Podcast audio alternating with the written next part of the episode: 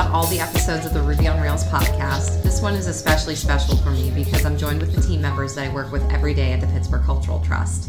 I'd like to welcome Patrick Fitzgerald, Director of E-commerce, and Danielle Greaves, front-end developer, to the show. While I have questions for both of you, feel free to chime in wherever you'd like. Welcome to the show. I'm going to start off with Patrick. Patrick, can you please introduce yourself and lead us to how you got to where you are today? Sure. So my name is Patrick Fitzgerald. I'm the Director of E-commerce Operations here at the Trust. I started doing web development projects almost 20 years ago. My first real tech job, I was hired to do QA at Intel back around 2000. So my first real experience was working for a pretty big operation.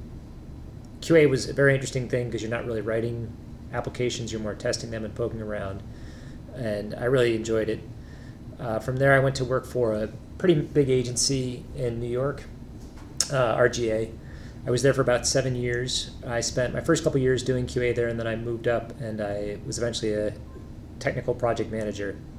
Working for an agency is a really great experience because you get to work with a wide variety of clients. I worked on some major e-commerce projects, worked for clients like Verizon, Nike, Purina. And not only do you work with a wide variety of clients, but you also work with a wide variety of technologies. And you do everything from, you know, troubleshooting, you learn the ins and outs of enterprise systems, everything from their analytics platforms to how their CDNs work, that sort of thing. I moved to Pittsburgh in 2009, and I was hired by the Trust at that time. So I've been here for about almost 9 years now. Awesome. Yeah, so. Awesome. Well, so since you've been at the Trust for 9 years, can you please give the audience a brief history on the Trust's history with Ruby on Rails? Sure. So I was hired on to manage a major redesign of the Trust web application, and a redesign is sort of an understatement. They were just junking the old one completely. We looked at a bunch of different vendors to work on the project, and ultimately we went with a group called ThoughtWorks, and they were a great partner of ours. It was ultimately their suggestion that we use Ruby on Rails, and I didn't know much about the technology. When I was at an agency, I worked actually a lot of Flash, a lot of .NET, some Java. So it was new to me, but I think at the time it was pretty popular. And I don't know, sometimes when a consultant suggests you use something, you use it, and here we are 9 years later. Awesome. Well, when you hear the phrase, and this is something that we hear at RailsConf, it's like a controversial phrase that we hear in the community, that Rails doesn't scale. How do you relate to that? You hear that? I don't think it's accurate. We have scaled things quite a bit. I mean, any web technology has its limitations, and any web technology scales. We're a big AWS shop. Particularly things like the ability to auto-scale, to have a pool of instances. At this point, our bottlenecks aren't really our web application. It's our back-end CRM program and the API we rely on. So I don't think that's an issue. I think a lot of it is planning your application correctly, make sure you're caching things where you can, using your CDN correctly, keeping as many requests off the web servers as possible, that sort of thing. Absolutely. And, we deal with, large on sales. So what kind of measures do we take in order to make sure that we're able to handle the maximum amount of traffic as possible? Yeah, that's a really great point. Just maybe we should back up a little bit. Yeah. The bulk of our sales, most of what we do is ticketing, and so anyone who buys tickets to an event or a concert, anything like that, typically goes to your website 10 minutes before something goes on sale. So if a show is going on sale at 9 a.m. on a Friday, you will see a huge surge in traffic, and we can handle a lot of that traffic, but we can use third-party tools like Queue-it that will queue up. If we have 10,000 users coming to the site, we certainly don't want them hitting it all at once. We don't even have the volume of inventory to handle it. So using queuing platforms, that sort of thing, to queue the traffic up front, and then also making sure we're running background jobs behind the scenes, so as requests come in, we queue up as much as possible. Awesome. So are there any particular features that we've built in Rails that you are particularly proud of? We've built a lot of great stuff over the years. I mean, it's been... I didn't pay him to say that, by the way, audience. I mean, we're on our sort of third generation of our website, and it does a lot. I mean, the ticketing is a complex... it's a complex platform. You know, your inventory is perishable. When an event's gone, you can't discount the products and sell them, you know, like a supermarket markdown. You know, we have a select your own seat feature, which is pretty cool. It allows users to go in and see real-time inventory. We do complex packages. So, you know, most patrons are used to buying tickets to one event, but when you think about things like season tickets in sports, where you need to sell composite inventory, so you're selling the same seat to 10 or 20 different performances, those are actually complex transactions.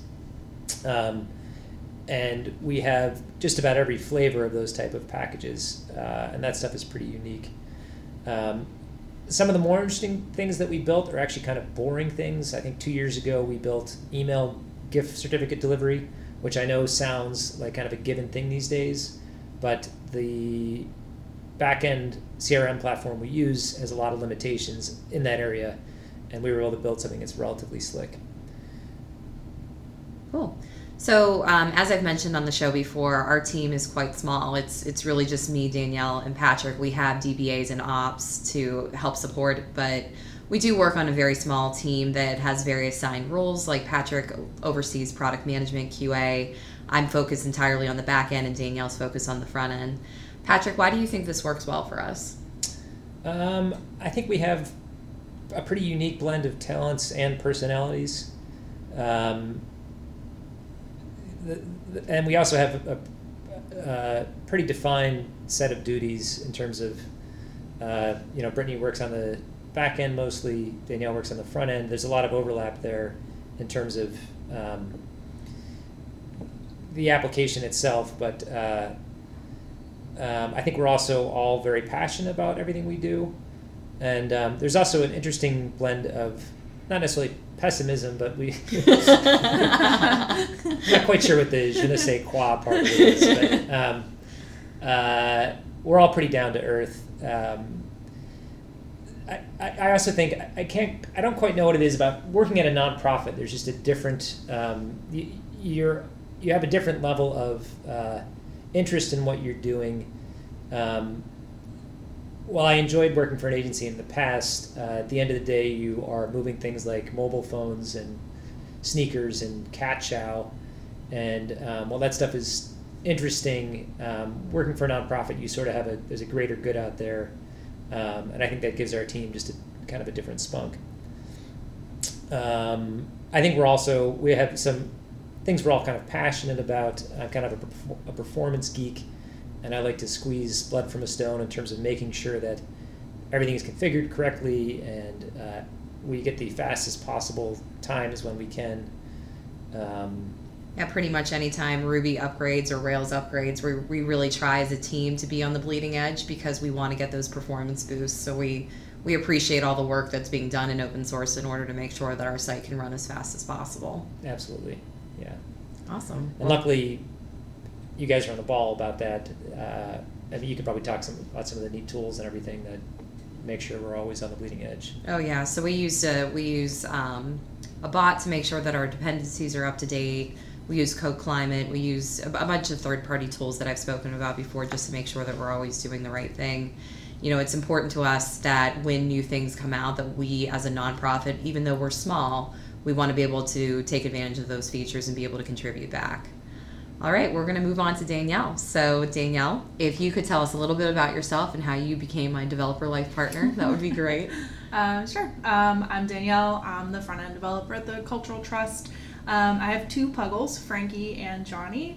I've been a developer for about 5 years now. I started doing online school when I was getting tired of being in the real estate industry. I initially went for web design, so a lot of my JavaScript experience is self-taught on Code School or Code Academy.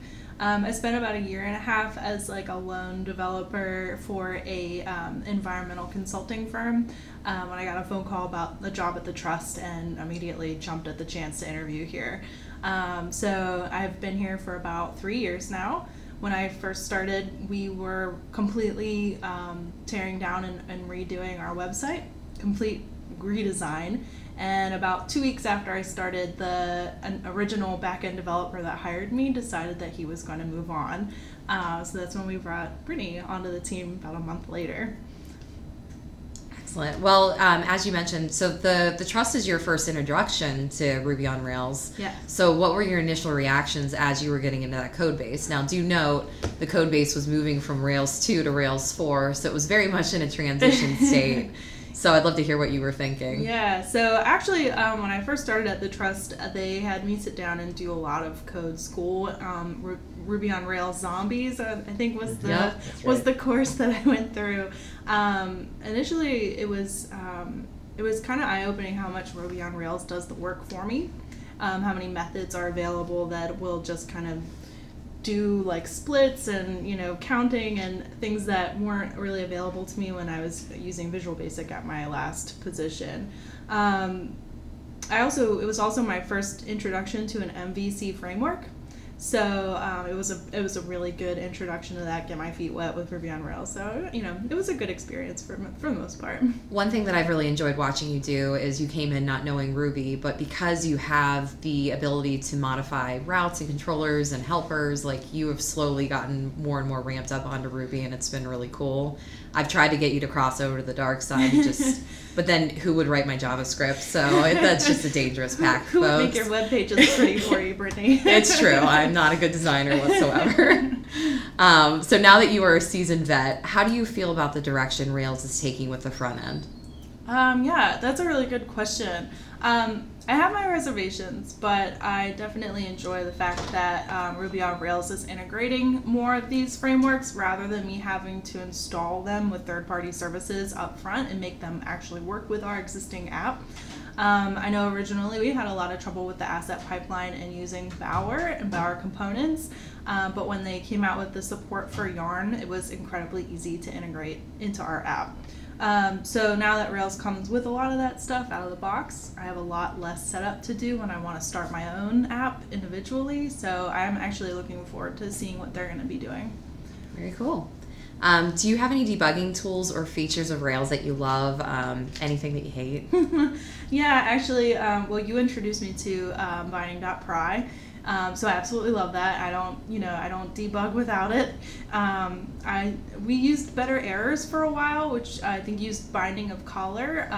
It made it really easy for me to see what I was doing wrong, and the errors were a little bit more self-explanatory. But now that I'm used to seeing those errors, going back to Pry has, it's made a world of difference. Yeah, I'm the same. I enjoy seeing the errors and being able to bind in the console as opposed to doing it in the browser. But that's coming from a back-end developer who would prefer to be in the console and not in the browser. Right.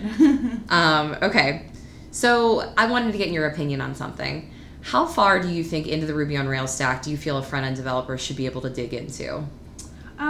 So I feel like as a front-end developer, even though I don't actually write a lot of Ruby, I should be able to independently gather what information I'm getting from my models and methods and those controllers, and I should be able to write a small model method if I need to. I shouldn't have to depend on you. Specifically being a small team, you don't always have the time to just, write a small method and send it back to me, so I should be able to independently do that on my own. Just something that I strive for. Plus, it gives you a better understanding of what your existing methods are doing when you can read that code and you can spit it back out on the console. Yeah, one thing that you and I always try to do is that we'll try to write the methods ourselves, me trying to butcher JavaScript, you writing elegant Ruby. and, you know, sending it back and forth to each other and just seeing, you know, hey, this was my initial thought. Like, is this how you would have approached it? And the more that we work together, the closer I think we are to almost auto-completing each other's code. Absolutely.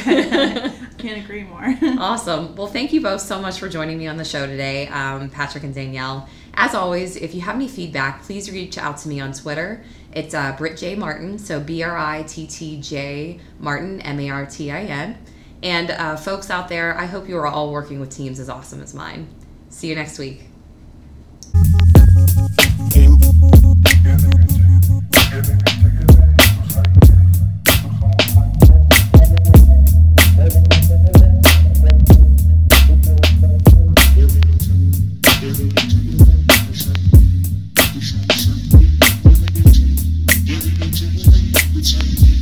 We